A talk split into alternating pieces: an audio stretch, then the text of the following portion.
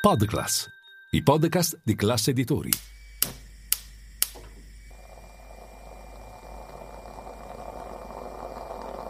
Buongiorno dal gruppo Classe Editori. Io sono Massimo Brugnone, oggi è mercoledì 12 aprile e queste sono notizie a colazione, quelle di cui hai bisogno per iniziare al meglio la tua giornata.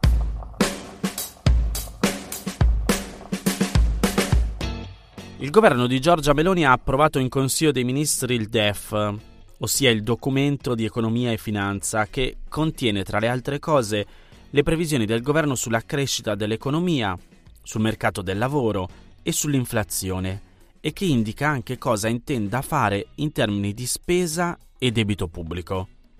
Come spiega il Post, il DEF approvato ieri è il primo del governo Meloni e stando alle stime diffuse da ANSA, citando fonti del Ministero dell'Economia e delle Finanze, le previsioni di crescita del PIL sono piuttosto prudenti, anche se più ottimiste rispetto a quelle contenute nella nota di aggiornamento al DEF dello scorso novembre, che era stata redatta in un momento di grande incertezza economica, quando i prezzi stavano aumentando molto e quando non si sapeva se ci sarebbe stato abbastanza gas per affrontare l'inverno. Alla fine le scorte di energia sono bastate e l'economia ha risposto generalmente meglio delle previsioni all'aumento dei prezzi e alle politiche di rialzo dei tassi che hanno messo in piedi le banche centrali per combattere l'inflazione. Il documento, dice sempre l'ANSA, prevede che il prodotto interno lordo italiano nel 2023 cresca dello 0,9% a livello tendenziale. Quindi, non tenendo conto degli interventi del governo in campo economico, e dell'1% a livello programmatico.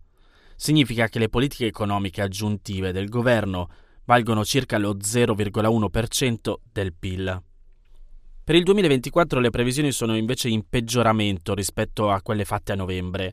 Il PIL dovrebbe crescere in termini tendenziali dell'1,4% e in quelli programmatici dell'1,5%.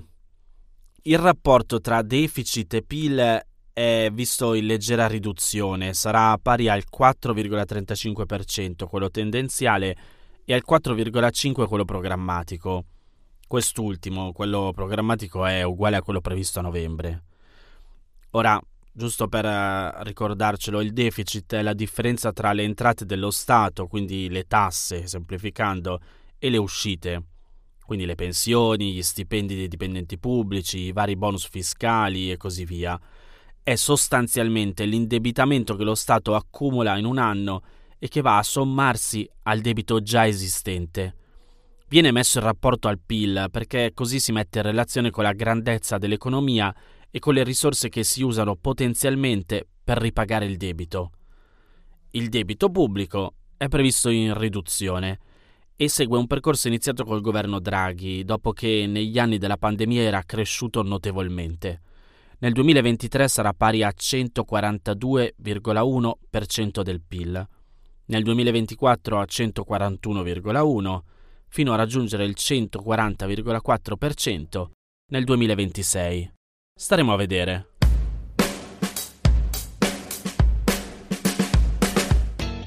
Rimango sul Consiglio dei Ministri di ieri e in realtà ci rimarrò anche con la prossima notizia perché un'altra decisione presa dal governo è quella di emanare lo stato di emergenza per i migranti.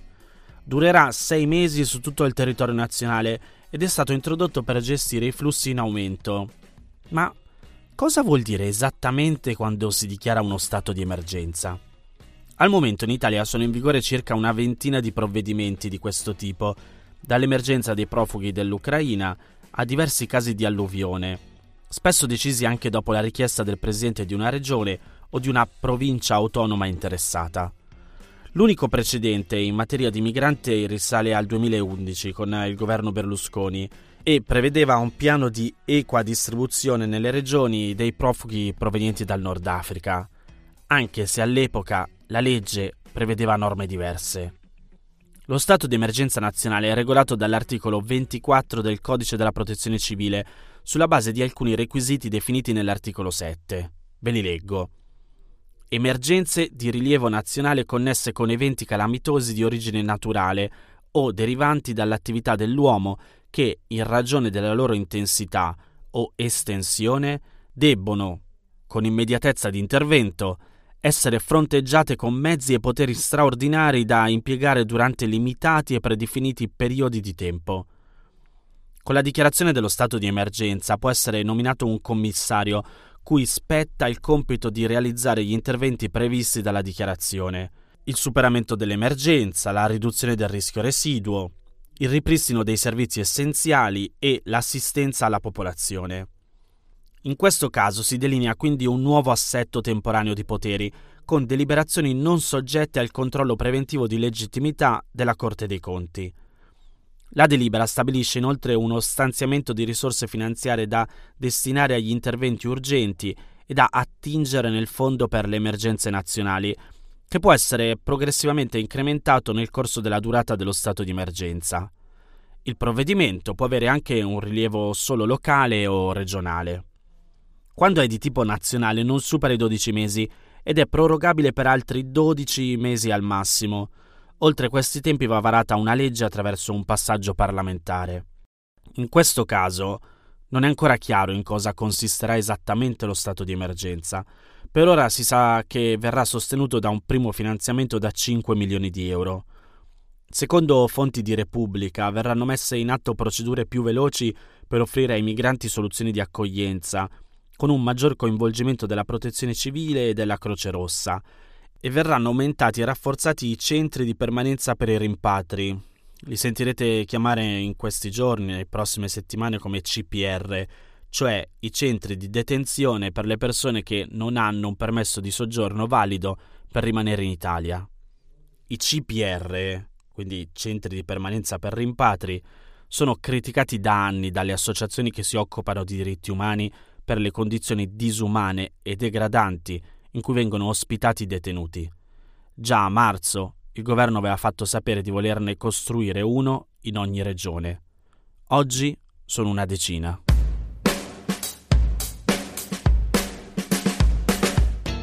Come vi dicevo, rimango sul Consiglio dei Ministri perché è interessante un'altra decisione presa dal governo di cui si è parlato molto nelle ultime settimane.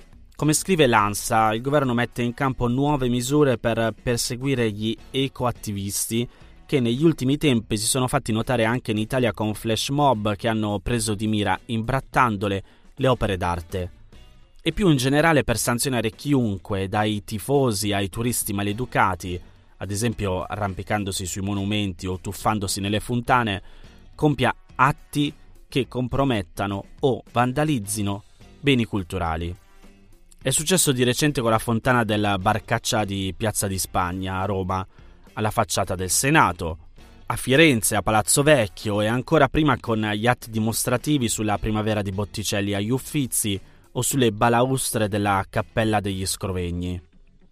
Mentre in Parlamento sono state depositate due proposte dalla maggioranza, il governo ha portato in Consiglio dei Ministri un disegno di legge proposto dal Ministro della Cultura, Gennaro San Giuliano, che introduce delle mega multe, da un minimo di 10.000 fino a 60.000 euro per gli imbrattatori e, soprattutto, prevede che i proventi di queste sanzioni possano essere usati dal Ministero per riparare i danni causati da questi atti vandalici.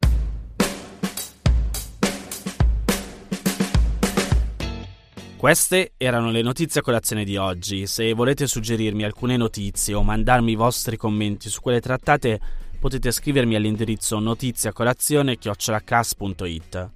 Se volete rimanere aggiornati c'è il canale Telegram di Notizia Colazione. Nel sommario della puntata trovate il link per gli altri podcast del gruppo Classe Editori. Io vi aspetto domani per iniziare insieme una nuova giornata.